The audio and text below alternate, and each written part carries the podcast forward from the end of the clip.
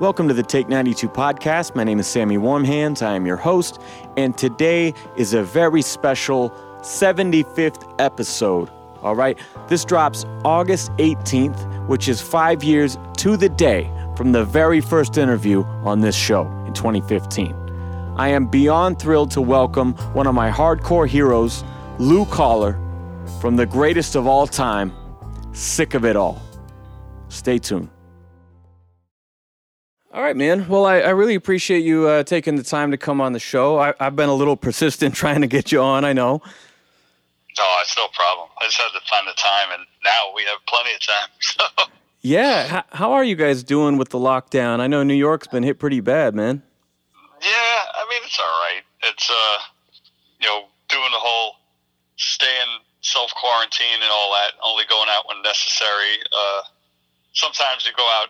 Like today, we, me and my family just went to the the town next to ours to see what's going on. It was like a freaking ghost town. You know. Yeah, it's a trip. Which is weird because it's usually uh, you know, hopping, especially in the summertime. You know. Yeah, it's weird to see places you've seen packed a million times with, you know, looks like a zombie apocalypse shit with nobody out. Yeah, exactly. Have you guys I- in the band seen each other at all, or are you just uh, phone calls and I- Zoom? Yeah, I haven't seen anybody. I haven't seen besides uh, messages and phone calls and stuff like that. But uh, we do uh, have been recording, but it's just you know we're just trying stuff out. So we did a bunch of old songs where it would be like Armand would video himself and record, and then he'd send it to Pete and Craig, and then they send it to me, and then we get it. Then we get our uh, our producer to check it out and mix it. So That's pretty great, man. I like that a lot. I like it too, but it's it's it came out fine. But uh, I miss rehearsing with those guys. But uh, you know, that's just a you know that's the extras. That's like like, like playing the songs is cool, but it's all the extras that goes you know joking around and you know booking a four hour practice and only actually playing the set once and then talking for three hours. Yeah, yeah. Seriously, man. I I haven't seen my my drummer in so long. Man, you know, I've been recording demos here at the house and just emailing them to him, but you know, when you're trying to arrange a song, you know, we're trying Yeah. I was like I got the bones of it, but we need to get like on Zoom and and try to at least like map out parts before we put this shit to tape. Like it's so weird. Yeah, I mean it's like the last few albums the way we did it is because Pete lives in Florida. Really? You know, Craig uh, stays in upstate New York, and Armand's in Westchester, and I'm in Jersey. We'd all write separately and send snippets, like you said. And but then when we we would be all right, we're going to meet. Pete's coming up for two weeks. We're going to rehearse, and we'd go into the rehearsal room for two weeks and bang out like rearrange it and try different things. Stuff that like when you speak about it over the phone or whatever, it just doesn't really connect. You know? Well, yeah, that's that's the magic of it. Is it's one thing. I mean, yeah, like every record, I lay down ideas and I'll send them to him, but then we just get together in the room, you know, and that that's where the magic happens. The collaboration, you know, it's it's kind yeah, of yeah, exactly. I mean, of- I can remember like even uh, certain songs where we'd be playing them live, and all of a sudden Craig would be like, "Wait, wait, wait! Instead of doubling, you know, going back to the fast part here, let's cut it, you know, play it at halftime at this point." It would just be like a little hook that you threw, and it just came up because we were playing it together in the room. You know, it's something that he didn't come up with on his own, sitting in his bedroom. yeah. I mean, do you guys ever do that where you've had a song that you've been playing a while, and then maybe even after it's recorded, you change it up for the for the show?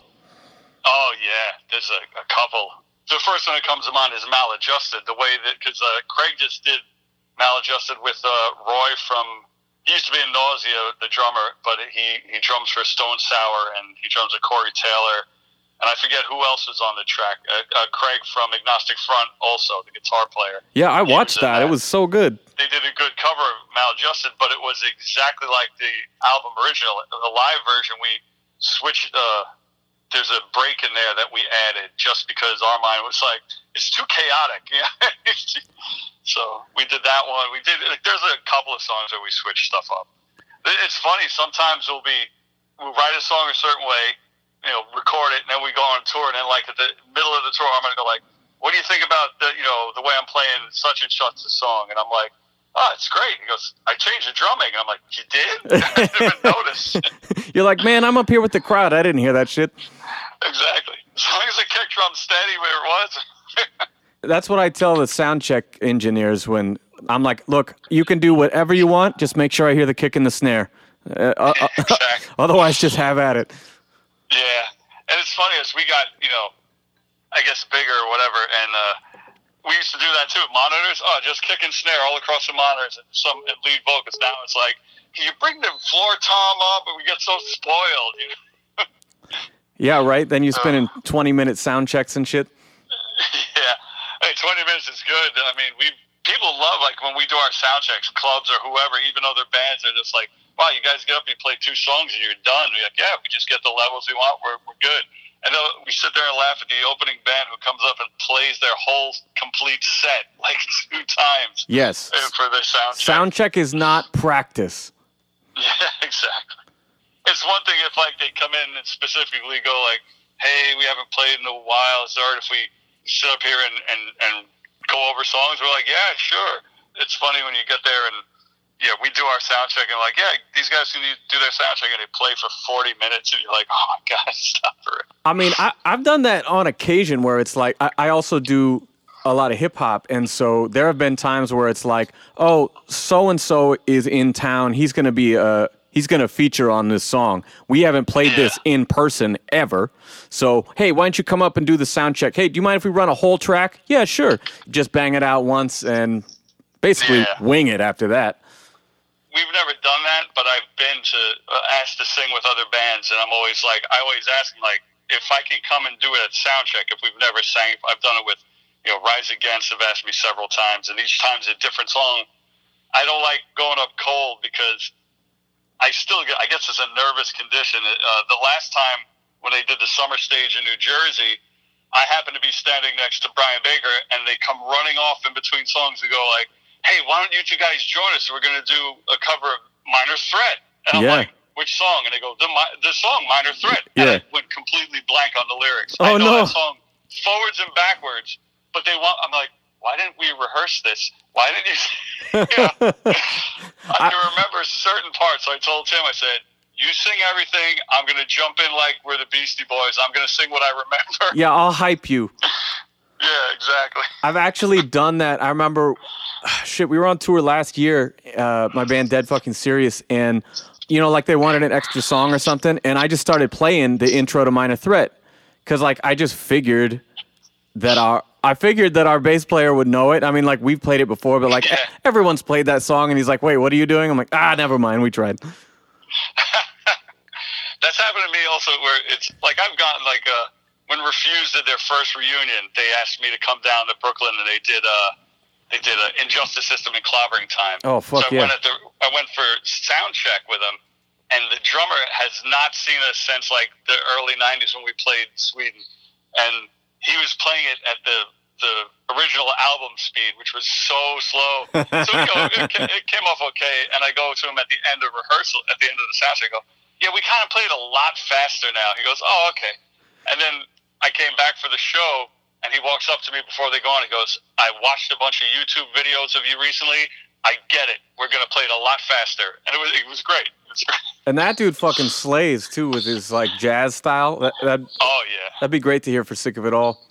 yeah. He's cool. He was good. Well, you mentioned like collaborations, features, whatever, and clobbering time. I mean, I, I did want to ask about the the KRS One thing that you guys did on Nonstop. I mean, that was pretty cool. What? How'd you Oh yeah. How'd you link up with him? Well, I mean, years ago when he, we first met up with him, uh, that was through uh, my older brother's girlfriend was working at a studio, and uh, she she came back one night to my house and says, "Oh, I got this." Uh, I go, "Who's in the studio?" And she goes, "There's a rapper, this guy, uh, uh, KRS One." And I go, "Oh, Boogie Down Productions." And Yeah. she goes, "You know Boogie Down Productions? Because you know we're hardcore punk kids." And then she tells him this the next night that my boyfriend's uh, little brothers and all their punk friends love your music. And he was like, punk kids like my music? And she, That's awesome. he said, bring them down. So we went down there, we met him, and uh, we asked him to say the intro. And then uh, fast forward years later to our, I think it was the, the 20th anniversary album, and we were doing stuff over. We said we have to get KRS to do a an update, and we called him up. We got in touch with him. We sent emails, all that, and he was down right away. And then when he did it, we go, okay, what do you want? You know, how much do you want for that? He goes, send me three triple XL T-shirts. That's it. This guy's amazing. You know, this guy gets paid. You know, I don't know about guest spots, but I know for lectures he gets paid really well, and he goes to lectures all over the world. You know, he's cool. He knows we're not a million dollar making band. We're not, you know, barely making thousand dollars. Oh, I'm I'm sure his features uh, cost a pretty penny. I yeah. Yeah, he was cool, man. He just like he knew, and it was funny because in between those two stories, I remember one time I was at a a friend's house and uh, his sister was watching some teen show on PBS. You know, like you know, public broadcasting thing. They always have those teen shows, and they were interviewing KRS One, and they asked him, "What kind of stuff do you listen besides hip hop?" And he goes, "Oh, I like some crazy stuff. I like this band called Sick of It All." And everybody in the room was like, "Oh my god, he mentioned you." That's awesome, man. Yeah, it's good. Uh, see, that shows my ignorance though, because I, I got into you guys in the '90s on like scratch the surface shit, and so I I'm showing my age when I say that I don't have the first record. I only have all the the records with the current lineup. oh, that's all right. I mean, I love that first record. And they're like the songs are good, but the performances are not. You know, it's like we had three days to record, mix, and master that album. That's insane. I think there's 22 songs altogether, and we did it. It was like a marathon of no sleep. You know, I mean, a, a big. Uh, the band between us and our producer at the time, this guy Tom Soares, he did a lot of the he did like the Cro-Mags, uh, Age of Quarrel. He did Leeway's first two albums, I think. He was the guy to go to from New York. He, yeah. he was in Rhode Island actually, and uh, you know he really fucking he was a trooper, man. He was like, no, we're gonna get this done. It was like a you know like a challenge to him. I mean, did awesome. you have to track the whole thing live or what?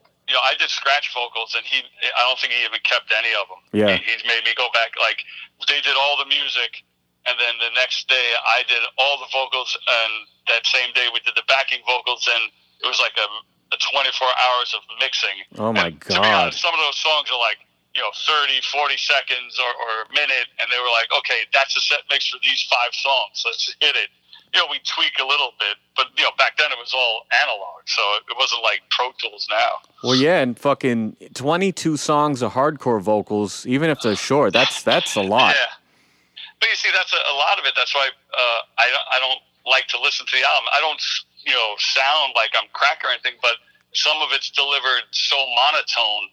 I think just because of uh, repetition or or just fatigue or whatever. That's yeah. uh, another reason why on the 20th anniversary we did uh, nonstop, where we re-recorded a bunch of those songs. Well, that's one of those things that I feel like every band who's been around long enough wishes they could do. Shit, half the time you drop a record, and a year later, after you've toured it a bunch, you're like, "Oh, I wish we would have done that one thing on the record." You know, it's like exactly. Y- you guys got to it's, dive deep and redo like, I mean, you had shit all the way up to "Relentless" on there. Yeah, uh, Relentless wasn't any different than it was on the album. We just tried to put it out so that it, it, was so weird when that album came out, Life on the Ropes. Yeah, Relentless was a huge hit. I remember our first show in New York after the album had been out for like a month. We opened with Relentless, and the place went absolutely crazy. And then you fast forward two years, we play Relentless, and not a soul moving in the crowd. What the fuck? Like, we didn't understand, and it's it's it's like, was it a new generation, whatever? So that's why we I asked for Relentless to be on that record to try and get people hyped about it again, but it really didn't work. oh man, that that surprises me. I, I, saw you guys on that tour, and I remember that. I mean, that was it's a good album, but like that that song was the cut. You know, like it. That's yeah. the lead fucking fiery. That's the let go of that album. You know. Yeah, that was a good fucking record.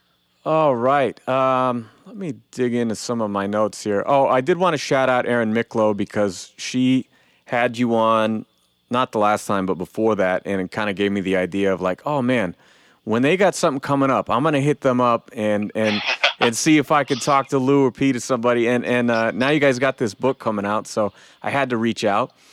Um, yeah.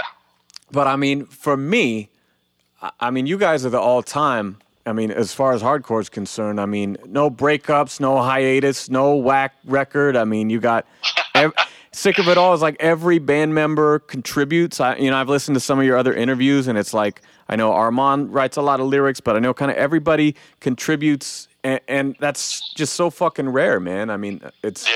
it's a beautiful thing. It's been like that from the beginning. I think the first two records, it was 80% me and Pete, but Armand would come in and he would be like, no, don't do it like that, do it like this. Because even back then, he was he would always say, you know, he wasn't an official member of the band. He, he was doing a, actually doing us a favor when we made the demo, when we made the first record, whatever. But uh, he always contributed, and then uh, Richie back then would always help come up with songs and riffs, and it's been like that since then. And I think, especially the last few albums, everybody stepped up even more. The way uh, on the last album, Pete came up with a lot of lyrics or partial lyrics. Me and Pete have co-written a bunch of songs on the last two albums. Craig came up with some really great songs, and uh, I know him and Armand worked on lyrics on a couple of them, and some he just wrote all the lyrics, so it's been great. Man, what you said about Armand, it made me think of. Uh, I think it was Brian Baker. It, it might have been Hetson, but I think it was Brian Baker who was like uh, helped out Bad Religion on like a song in the '80s, and then just didn't leave. you know, like he came in just, oh yeah, you want me to do a solo? Yeah, sure. And then it was just like at some point they were like, oh, he he is in the band at this point, isn't he? That's great. Yeah, it was a weird time. Like Armand left to. Uh, well, before that, he was in Rest in Pieces and Straight Ahead. We had this other drummer, this kid named Dave. He was a good guy, but he wasn't really. He, we did one show with him, and he was done. He didn't want to play anymore. Uh, so we were going to do a demo. We asked Armand to rehearse with us for the demo, and he said, "Yeah, yeah, I'll rehearse it." Then we did the demo. Then he would go on tour with us when we got shows, and then we did the first album. I think by the time of the first album, he was he was a member. You know. Well, and I know Craig was in AF and other bands and stuff before that too. Yeah, he was in, actually in Rest in Pieces also with Armand. Oh, I didn't realize but, that. But even even on our first album, uh, Craig came to the recording, that marathon recording, and uh, he came up with like one line, and I forget which song. Uh, I, I think it was uh, the Blood and the Sweat. He came up with a line for it. Uh, Howie, who writes the book with us, he helped me Injustice System. I was stuck on a line, and he just said. I wanted to write something about being held by a leash, and he goes, "How about short leash?" And I go, "Oh, okay, that's nice. so you know, Yeah, that's awesome, man. How it just always- it just kind of always good. happens, you know, like when when the chemistry is is real, there's there's this like effortless, you know. Yeah, yeah, it's true. It's it's a, a lot of people. It was funny. I went to the uh, when Killing Time had their 30 year anniversary. I remember uh, Carl and Drago and me were hanging out talking, and he goes, "I think uh, Last Act of Defiance had just come out," and they turned. Drago goes, "How the hell do you guys still make good albums after all these years?" and I was like, "I don't know, man. It's just what we love to do." Yeah. I mean, that's that's kind of my favorite thing about you guys is that you know, in in some ways, every record is better than the last, you know, and and that's oh, that's just such a such a rare thing, you know, especially the. I mean, once you guys linked up with Tue Madsen, it really like changed the band. I feel like. I mean, I, Oh, just yeah. as a fan oh, from the outside, I feel like that was the the genesis. It was almost like a second win for you guys because it's like Yeah. I mean, I, I know you jump from label to label, producer to producer, and then once you hit with him and with and with Century, it was like, all right, this is what we fucking sound like, you know? Exactly. Yeah. I mean, Tue got it. You know, uh, I remember as he was, we were originally going to go with the guy Zeuss because he did such a great job with uh, Madball, but he was busy, and Tue had been befriended us because I, I went and I sang on a uh, the Haunted album, one of the Haunted albums. I went and I sang a song with them, and that's how I met Tue. And uh, he started flying to all of our shows in Europe because he's based in Denmark. Yeah. And he would just show up at all these different festivals, getting our live vibe. And then when we finally decided, okay, let's give Tue a shot, he knew exactly what to do. And the Death to Tyrants was the result. And I was just like, when we heard it, we all looked at each other like, whoa, yeah, that's exactly what was missing. That's pretty crazy that he did his homework in that way of like just trying to to get the vibe right before you even walk in to talk about demos or anything. Yeah. I mean, it Yeah, really I mean, he was- shows. he was he was a fan of ours for years, but he never thought to ask us to be the producer or whatever. He's known more for his mixes. He gets hired by like you know Judas Priest and Ozzy or whoever these big big names to mix their albums. But his, he's produced a lot of stuff. But uh, we were just so happy that he didn't he did his homework like that, and he didn't say like, okay, I have this uh, this mix I do for the band HateSphere, so I'm going to use it on Sick of It All. You know, it wouldn't work. He knew what we were like. He knew that we had you know metal roots, but we have roots in punk and oi too. So for me personally, Death to Tyrants. And I'm glad you brought it up because I was going to. That that is my number one hardcore album. Period. Oh, that's great. Thank you. That album is my just as a musician. That is my pre-show ritual album. Like if I'm playing like a hometown gig, yeah, that is in the van when I'm driving a- across town with the gear every single time. I mean, I've listened to that shit before like a hundred shows, no joke. Um, yeah, it's just fuel to the fire, man. Yeah, I mean that's what we we would do that with like the Bad Brains. We play we play that some nights. Some nights, of course, it'd be either Victim in Pain from Agnostic Front Yep. or or you know uh, Age of Quarrel, just stuff like that to get you pumped and excited. You know? Some sometimes I put on uh, Agnostic Front, Riot, Riot, that record. yeah, that's a good record too. But yeah, I mean, Death to Tyrants, that and uh, NOFX, uh, what was it? Wolves in Wolves' Clothing came out on the same day in 2006. And I remember going to the, the record store and picking them up. And I, I couldn't believe that, like, both of these bands that I listened to forever, that even predated me, had been doing it forever, were somehow better than before, you know, and, and just killing it, right? And and I literally started my band, Dead Fucking Serious, like a couple weeks after that because I couldn't stop listening to those records, and I started writing. At first, it was a blend of this like super aggressive hardcore and this melodic skate punk shit because that that's just all I was listening to was those Tue albums, and Oh, it just awesome. it just stuck with me to this day. Of that, that's my go-to hype record. That's awesome. Oh man, so I mean, what was it about Century though? I mean, we talked about two, but I mean, you guys partnered with them for a long time. Yeah, well, I mean, it's very strange. When we were leaving our first label, Relativity, you know, we did uh, the first album, and then we did Just Look Around, and they really didn't give a crap. They didn't push anything. and Just Look Around was a hit in Europe. It was licensed through Roadrunner there. But we were like, our contract's up. We don't want to. Uh, we're supposed to do seven albums with them. Oh my god! And yeah, well, we were kids. We thought we were going to do one record and break up. You know, we Yeah. we were going to do this for a living. So we uh we wanted to get off the label. We we went and met with the owner. We were like, you guys aren't doing anything for us. We're busting our ass all over the world. We're doing what they were banking on this band Shotgun Messiah to be the next Guns N' Roses. They put, and this is the thing. They gave us for our first album and second album, we got ten thousand dollars each to record, and which to us was like the, all the money in the world. But when you start paying for recording, it's not. yeah, And meanwhile, they got Shotgun Messiah, a freaking house in L.A., uh, a weekly allowance, and four rented cars for them to live the Oh rock my and roll L.A. Lifestyle, so they could write the next Appetite for Destruction.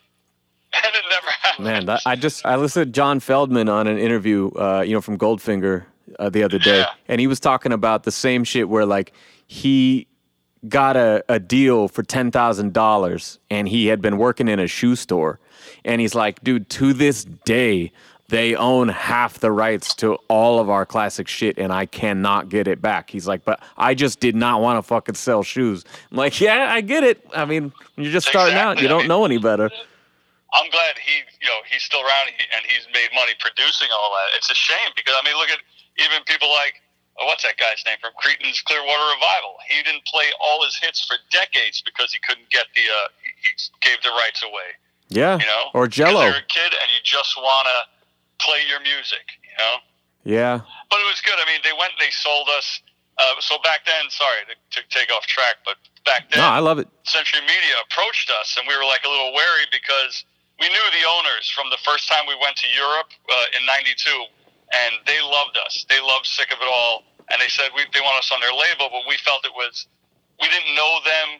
We only saw that they only had metal, etc. Yeah. Uh, so we ended up going with Fat Records for years, which was great for the first few albums, but then it just started to peter off, especially in Europe. I mean, America, they always tried their best with us, but we weren't a fat band, and they weren't able to push hardcore where it should have been pushed, which was the metal arena. You know, it's interesting. I mean, they had like a weird kind of hybrid of "Sick of It All" and and "Rise Against" and "Good Riddance," and it was, it, Yeah. you know, and that, a lot of that was like my my gateway to that shit is from from comps, you know, and hearing yeah, "Sick of It All" on short music for short people and shit like that, you know, or that that song "I I Believe," I think. yep, Yeah, I mean that that was I a cut too. Yeah, so I mean that was definitely happening at the time, but it's all also only going to take you so far. yeah. But the real problem was the European office. They started out great for Fat, but then after a while, the two women who ran it just didn't give a crap anymore. My big example to that is we played this festival, and the headlines were Slayer, Ministry, Sick of It All, and Anthrax, who went on before us. Damn. and this is at like the height of sick of it all in Germany, and it's in front of about fifteen to twenty thousand people, and we just fucking kill it. Like we killed it so hard. We're walking off stage, and there's Tom Araya, and behind Tom Araya is all of Ministry, and Tom goes really loud. He goes, "How the fuck is Ministry gonna follow that?" it was so. Meanwhile, our label, Fat Records, doesn't have anybody there, no representative from the label, no press, nothing. We just played one of the best shows of our career, blowing away these metal heroes, and there was not one person there to grab us and go, "Hey, go talk to this magazine or this newspaper," or blah blah blah. Oh None man. So I get on the phone right away. Our tour manager was pissed. He was more pissed than us, and he was just our tour manager. He calls the, the girl from Fat Records in Germany, and I go, "Hey, you know what we just did?" And she goes, "Oh, I know you guys are do good." I go, "Well, why weren't you here? Yeah. Nobody from the label was here." And she goes, "Oh, I don't like the heavy stuff. I like more melodic stuff." I go, "All right, thanks." And that's right then we knew we had to call Mike and be like, "Look, either you know you're not going to fire these ladies because they do good for your other bands, but we're out of here." Yeah. And our best advice we got when we were talking to all these different labels after that, we talked to Epitaph and whoever, even even uh, Victory Records, the hardcore. Oh label. yeah. And the best advice we got was go with a label where the owners love you. And Century Media came over and they were like, "We really still want to sign you guys." And we said, "Okay, cool." You know, at this point, we were like, "Who gives a fuck?" And the best story we got from our friends, they became our friends, but people who worked at the label was like, we sent them the demos of Death to Tyrants and the uh, opening track. We sent them the, the rough mix of it, actually. The president's sitting there, he puts it in, and the whole company's there, and he just halfway through it shuts the song off and he goes, "We got to put this fucking record out." He was so excited about it. He didn't even get to the best part. Yeah, exactly. He didn't even hear the end. Oh, that's fucking great. man. Yeah, I mean, you got to have somebody who's really in your corner. You know, somebody who. I mean, it's cool to be the outlier. Even with the metal lineup, you're still the outlier, but you Yeah. you got to really have the faith. to Mike's credit, he always loved Sick of It All. Yeah. Even to this day, when you know, like they had their uh, I don't know what anniversary it was for Fat Records, and Propagandhi couldn't make it. He called us up, flew us from New York to San Francisco to play their anniversary party. That's It's awesome. We were on, you know, we were on the label for a long time, but we were off the label for about three or four years already. But he flew us over there to play the festival, and then and uh, you guys went back to him. Was that because of you reconnecting there, or what? the thing is, Century Media was the opposite of Fat in the fact that the European label killed it. They put us right back to being the level we should have. We were uh, we were at, you know, pre-Fat in Europe. Yeah. But the American label shit for us. All they would say is, "Yeah, it's a great record. Sick of it all. It's a good live band, but we don't know how to sell hardcore." Ugh. I don't know what that means. Like, yeah, it's a great record. I'm gonna just put it over here. Like, God, God damn it, man. Exactly. Uh, what I learned from dealing with majors and even some indies is the the A and R people will work like it's like us and whoever else, and whatever sticks, whatever all of a sudden is it. That's when they're like, "That's my idea. I championed that," you know. But they don't give a shit about you if you don't like sell a gold album, you know. Yeah. I've heard stuff like that too, where, you know, as labels change hands and people come and go, it's like, oh well, I, we were enthusiastically signed by so and so who's no longer here. Exactly. You know, and it's like, well, now you're the old news, that other guy's project. I'm not going to take ownership on this. But yeah, the deal was when we talked to about the the last album with Century Media, we are like, you have to step it up in America, blah blah blah. And our manager came with the idea, like, what if we do a joint release with Fat Wreck Chords because they did very well for us in the states, and they they agreed to it. Yeah, that's smart, man. I was pretty good. I was really happy when I saw that uh, you guys were kind of joining forces. You know, Century Fat and Sick of It All. I thought that was awesome. Yeah, but like I was saying, Mike's always championed us. He's been good. He's a good guy. We played festivals together. Uh, we did a one of the Punk in Drublics and all that, and he would come. He always comes up and goes like, giving us advice on how to sing, how to be a little more, just a little more melodic. Like we're trying, we're trying. You know? Man, but you're one of the only hardcore singers that I feel like can do a full on scream with a melody, though. Yeah, I tried. That was my joke. I was saying I try to scream in key. Yeah, I, I totally get that from your stuff. It's hard, man. It's hard trying to sound good and you know, because I never learned. You know, I, I just went out and started screaming. I've heard you talk a little bit. It might have been on that first interview with Aaron too about your vocal habits. I watched it feeling so much better about myself because I'll go out there and feel like I'm I'm killing the sets, but then after the show, everyone's hanging out and you got a long drive to the next town or whatever, and I'm like, okay, if I talk any fucking more, I'm exactly. I'm gone, you know. And, and, I remember you saying something like that, and I was like, oh, thank God, it's yeah. not just me. Uh, it's funny because like when we take other bands on tour, the first few days they, they're always like, "What's up with Lou? Why is he not hanging out? Why is he? What's, you know, what's he don't like us?" And, and, they're like, "Nah, he just he's got to save his voice." And it's weird. I, I'll have friends that they can smoke, they can drink alcohol, they can drink freaking coffee. I love coffee, but when I'm on tour, I don't touch it because it fucks my voice up. I can only drink water ninety percent of the time on tour. yeah, man. I had a vocal coach forever ago, and and they were telling me they were like, "Do you drink?" I'm like, "No," and they said, "Well, do you drink uh, soda or anything with like caffeine?" I said, "Well, yeah," and and they were like, "I promise, just." Take a break from that, and you will notice a benefit in your performance. And since then, I almost never have like caffeine of any kind, just for vocals. You know. Exactly. Yeah. It's funny because like you know we're touring the world and you're in Europe and you're in Italy or France and they, we go to a cafe and they're all drinking coffee and it smells so good and looks I'm sitting there, yeah, I'll just have water. yeah, man. Or, or, even just like you said about hanging out with your tour mates and stuff. I mean, I I learned that the hard way just on day one because I'm in Eugene, Oregon, and I remember our first show on one tour was in Reno. So the first day was just a drive day for like eight or nine hours and we had the best time. And then we got there, and I'm like, oh fuck, I already I already lost my voice. We haven't played a show yet.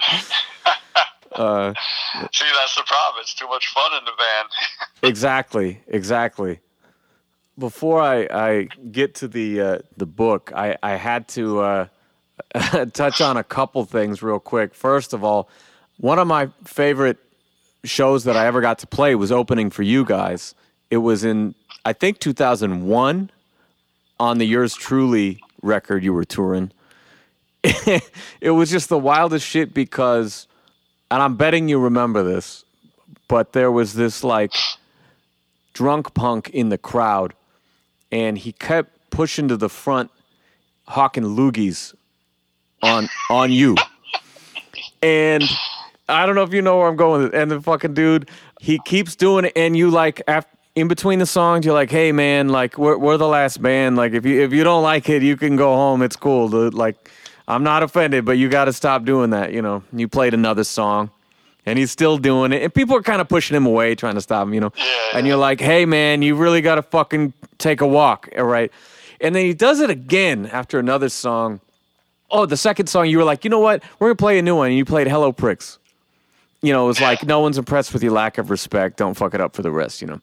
And I was like, oh, that was perfect. Good segue, like keeping it positive. And then dude does it again in the third song. And you like crouch down on the front of the stage and they're pushing this dude up to the front.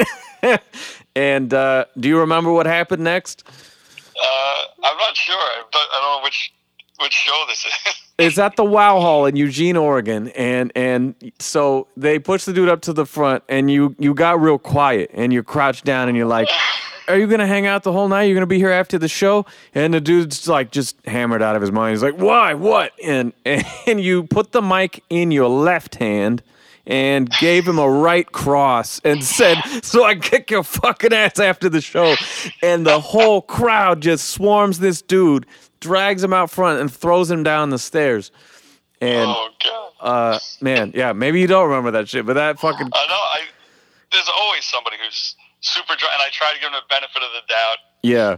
You know, Dude, you gave him three to that. The strikes, man. spitting on me. He had three strikes. Well, and then after the show, he did come back, and I remember fucking. You know, the whole dance floor was cleared, The venue was empty. You know, we're just tearing down our equipment. And uh, I hear all these people yelling at the back door to the club. And the dude is back and he brought friends, right? And and you guys I think it's like most precious blood and like And blood for blood blood. for blood, right? And so everybody's swarming to the back and the poor like you know, it's a non-profit venue and so the poor volunteers are back there trying to like calm shit down. And fucking Yeah. Pete I don't know where he got the fucking thing. He comes out of the green room with a giant monkey wrench. I'm like, where the fuck did you even and, and and I try like me, like little sixteen year old me. I stepped in front of him. I was like, "Dude, we don't need to take it there." And he's like, "They're fucking with our van." And I just kindly stepped to the side, and uh, he went out there and scared him off. the thing of that story, i- i- the owner of the venue or the woman running it, she was really sweet when we came and all that. Then when I had hit the guy, she came running.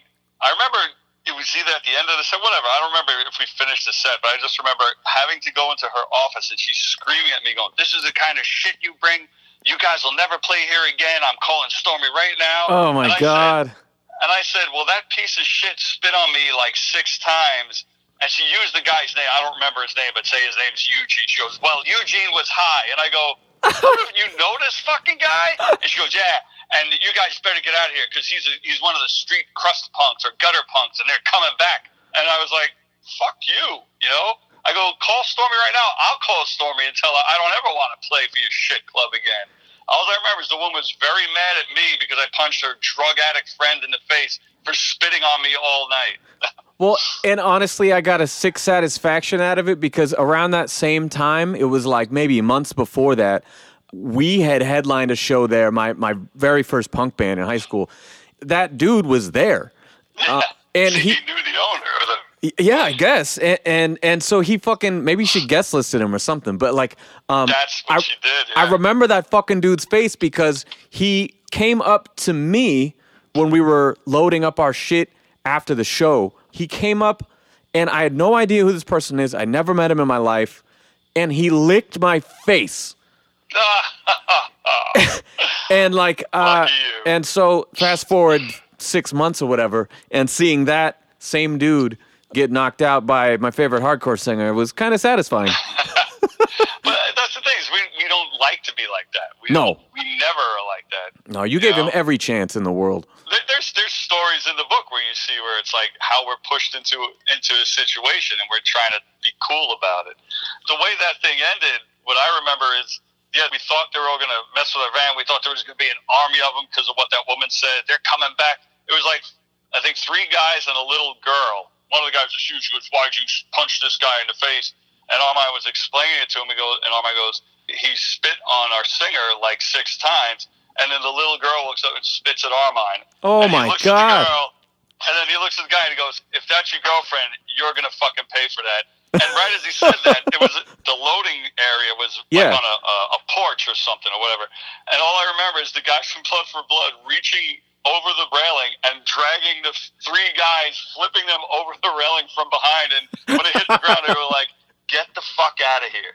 And the guys got up and ran away. And the girl was standing there by herself, and Armand goes, "Get out of here!" And she runs away. Dude, that's was like a amazing. bad- that, that must have been like the second that Pete ran up behind. Yeah, it was all. Well, and I saw Uh, you guys like a year or two after that. It might have been the Life on the Ropes one at the Roseland in Portland.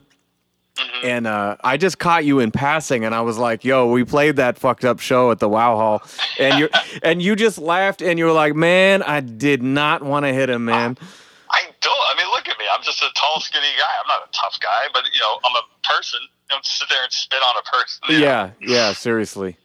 Um, Uh, it's funny. All right, man. So we have to talk about the newest record, "Wake the Sleeping Dragon," out now. That was in my my top two records of that year, man. That fucking. Uh, Thank you. I mean, you guys always had the play on the dragon art, but it has this like King Kong, uh, almost Hell like yeah. vintage cartoony vibe. That was just like I, I think it's your best cover. Oh, thanks. Who, who did the artwork Thanks. for that? Ernie Parada, a friend of ours named Ernie Parada, he has a company called Hellgate Industries. He does tour posters for tons of bands. He did Last Act of Defiance. He Nice. did the uh, Based on True Story album cover, which was that was the last minute like thrown together one. But this one, him and me, we were in the studio doing the backups for the album, and Ernie was there, and I go, "Hey, we got to talk about the cover." And he goes, "I always wanted to do a movie cover for you." I go, "I always want to do a movie poster." Yes. And he goes, "What about old horror movies like Frankenstein, this and that?" And Armand walks over and he hears what we're saying. He goes, "I always wanted to see the dragon on the Empire State Building." And I go, Dude. King Kong, the 1930 whatever King Kong poster." And Ernie knew exactly what I was talking about. Dude, I fucking love that, man. It just clicked. You're all in the fucking room. Yeah, and then you know we came up with the concept of like, you know, in the movie poster says starring so and so, so we put like you know all of our band members and then guest vocals and you know so it looked like an actual movie poster. Yeah, yeah. I really like that vibe. the poster came out great, and it's it's every time we write a record, I sit there, I'm nervous. I'm like, can we do it again? Is this going to be better than the last? Will people like it? And you have to stop that right away. You have to be like, do I like it? You know? Exactly. Because if we don't like it, we're not going to put it out. It doesn't matter if any. And when uh, they started bringing in songs and shit, I was like, wow, this is really good. The funny thing was, Craig brought in Inner Vision, and the second they played it, like Craig showed Pete the riff, and then and Kitty started coming with the drum parts. So the first run through, in my head, I'm like, this is the opening track. And they were Yeah. like, no, no. I'm like, yeah, you just wait. And when we finished the songs, you know, we recorded everything. I was like, listen to it. And they were like, yeah, that's the opening number. Because it's, Craig was sitting there going, like, I want to do like a, a discharge song. You know, that's what he goes, in my head, I was Ah. thinking discharge. But to me, it's like, sick of it all paying tribute to discharge and the bad brains combined, you know? If you're a fan of our style or just, you know, old hardcore, and not even, I wouldn't say old, just hardcore. Just New York classic hardcore, yeah. We say hardcore now, and I'm not putting these bands down, people think of like, you know, Knocked Loose or something like that. And it's that's great. I think some of their stuff is good, but it's to me, it's it doesn't carry the way uh, it has nothing to do with the hardcore I grew up in. You know? Yeah, I mean, I, I stopped playing this shit for a while. I mean, uh, DFS went on a break because it was like the only bands that ever came through were metalcore, being tough and starting fights, and it was just like, you know, this this Yeah. this is not the vibe for me. And and and so yeah, I'm all about the the classic stuff, the positivity, and and I mean, I, I just remember when you guys put out that leak for the opening track. The distorted vocals and like just it, just the whole vibe of it, I was like, oh my god, this this is like re-energized. So- Yeah, some of the some of the songs, they, I feel like they could have come off any "Sick of It All" record. You know, it's, it's just that it's that timeless sound. Oh, thanks. But that's the thing to me. It was the energy of that track that set the tone for the album. And that, that's that's I'm drawn more to bands that are have high energy, and it doesn't mean they have to play at 100 miles an hour. They Yeah. just got to have that groove or that power that you know energizes you. You know? Yeah, you can feel when it's genuine, when it's passionate. Yeah. I wanted to ask just about a couple songs real quick on that record. Um, the song "Always with Us." Can I ask who is this in reference to? uh, we had two really good friends pass away as we were writing the album, and, and it's it's funny because Pete was sitting in there at home, and he goes, uh, "I tried to write a song." He goes, "I was listening to a lot of Cock Sparrer, and I tried to write a song like them, but it sounds like AC/DC." so, and he goes, he wanted to write it about our friend. Uh, we had a friend named Ludo who lived in Belgium, and uh, he was just this cool guy. He had all these connections. He was the uh, every band that toured there knew him. He's he's connected to all these he was the guy. He'd show up and his trunk would be filled with the most insane amounts of different Belgian beers you could ever want. You know, for the guys who drink beer, which Armand benefited from because he's the only guy in a band that drinks. Yeah. And he was just such a cool guy. And the last night we saw him, we had to move some. It was this weird thing with equipment that we had to leave in Belgium. He took it to his house or something. Then he loaded it all into his car and drove it to some festival where we came back to Belgium and unload. He did us a huge favor. Man. And it's weird because our relationship with him was all, you know, joking and making fun of each other constantly. But that night, we all said goodbye to him. We were like, ah, oh, thanks a lot. We all hugged him. It was funny. Instead of calling him shit face or something dumb, we really all hugged him goodbye. And then, like, a week later, he passed away of a heart attack. Wow. You know?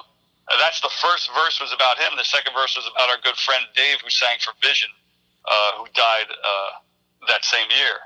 Man. And it was just, uh, Pete came up with some, he had the lyrics, I'd say 70 or 80% done, and I just threw in like two or three lines we went into the studio, and I didn't know if I could do it. I think it came out good. And uh, oh, I yeah. think with our new producer on that album, Jerry Farley, him and me worked on vocals for like a month, like pre, in the demo stages. I'd go to his house. He has a studio in his bedroom, but uh, it was great. It was great. It really paid off. Yeah, and he would come up with good ideas. You know, like, oh, on this time when you do the pass on this line, just that word, go a little higher. Not where you're going to break up but just go a little, and it was came out great. Yeah, man, that that song fucking it hits home for sure.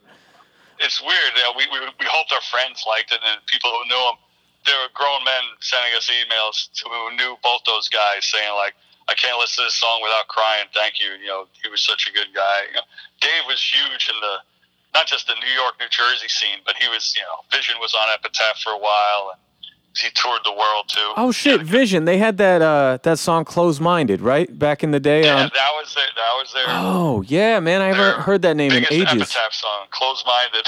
That's yeah. a great song. I haven't heard that name in so long. Yeah, yeah. I mean, they had stopped playing, but they would get together once in a while and do a couple of shows.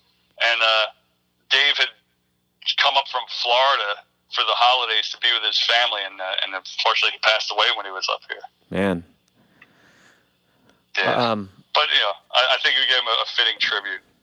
Yeah, so definitely. Uh, last song I wanted to ask about was um, "Work the System." I think is a very relevant track right now. uh, oh yeah. Well, was there like a catalyst for that? Because I mean, obviously in 2020, it's it's even more relevant than 2018.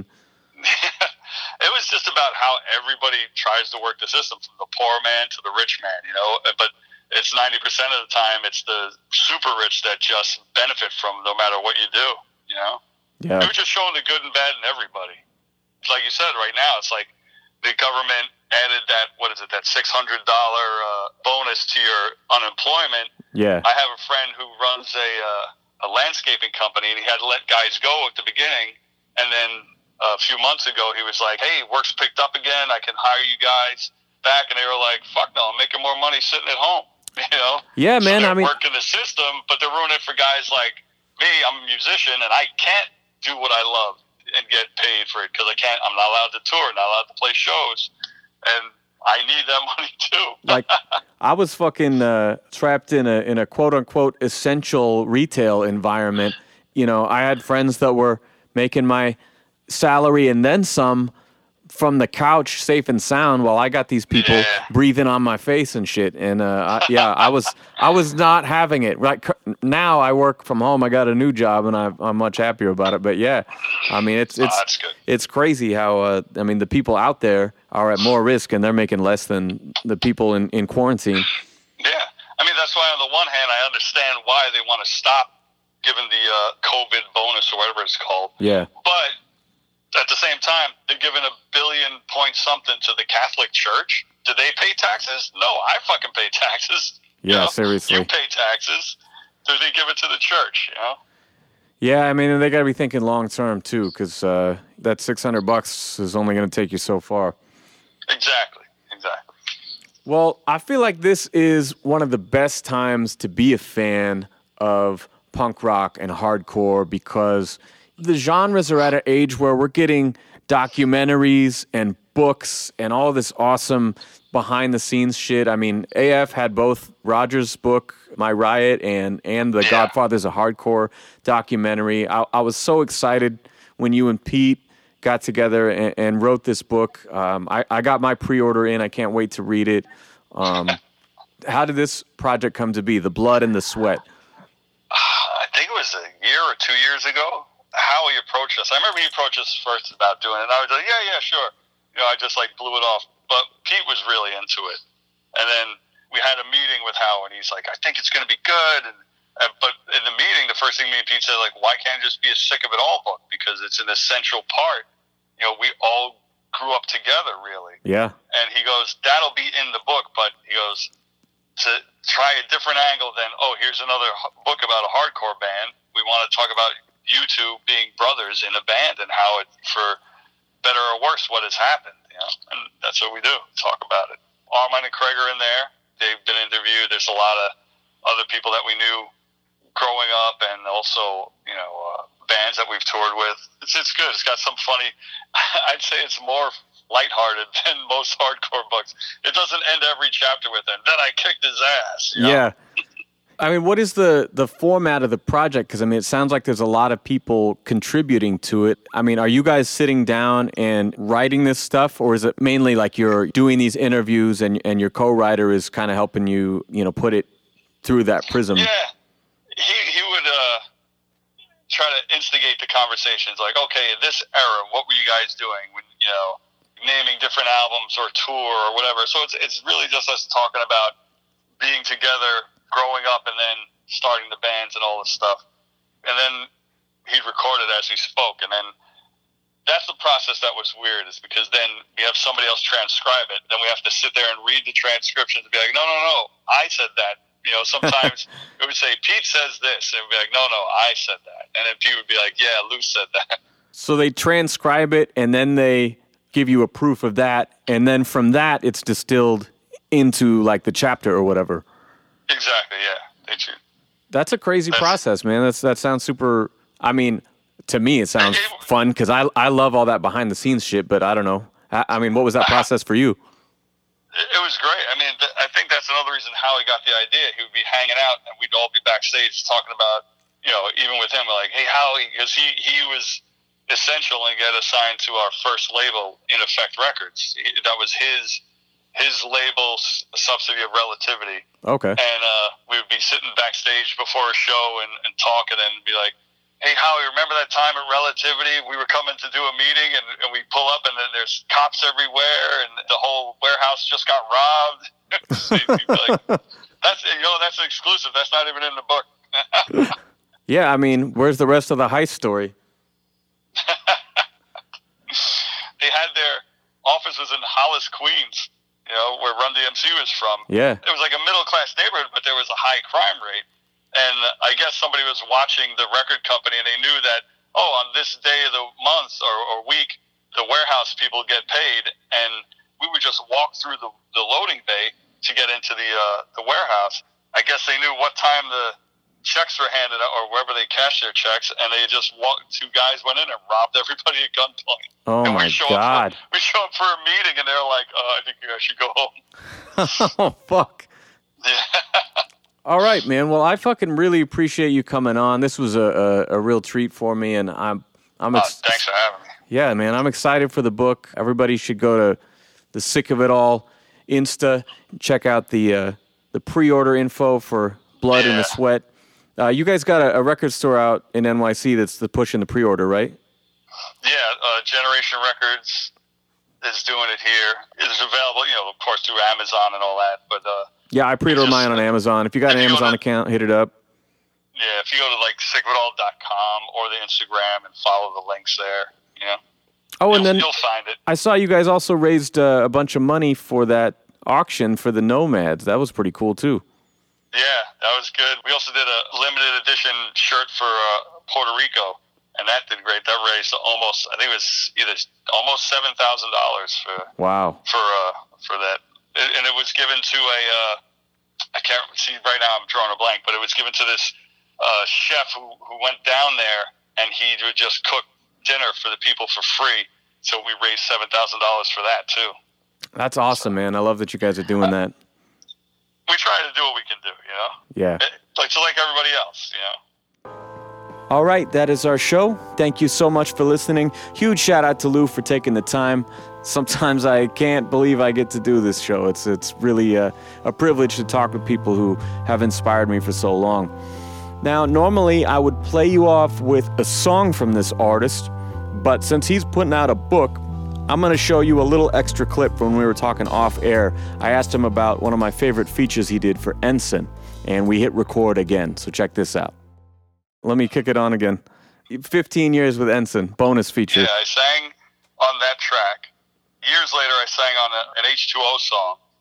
Oh, yeah, yeah, yeah. At, at Christmas time, the Bouncing Souls would always do the show Home for the Holidays, and they always have their friends on. So at one show, it's Ensign, H2O, and the Bouncing Souls. And the Bouncing Souls call me up. They go, "You coming?" I go, "Yeah." They go, "We're going to do Good Looking Out. We want you to sing it." so here I am going to show just to sing with the Bouncing Souls, and then Ensign goes on, and Tim goes, "We're doing 15 years. You've never sung it with us live. Can you please do it in my hometown in New Jersey?" And I'm like, "As long as the Bouncing Souls aren't pissed," and they were like, "No, go ahead." So I sing with him, and then Toby from H2O comes up to me. we were going on next, and they were doing that song, uh, "What Happened to the Passion," and I sing on that, and he's all upset because he was a roadie with Tim for Sick of It All also. Oh yeah, like, yeah. Oh man, you're, you're gonna you're gonna come out and sing on our song too, and I was like, oh god. So by the time I go to sing with the Bouncing Souls, they're like, well, you've seen him twice, you might as well bring him out again. Here's Lou from Sick of It All. oh man, that's great.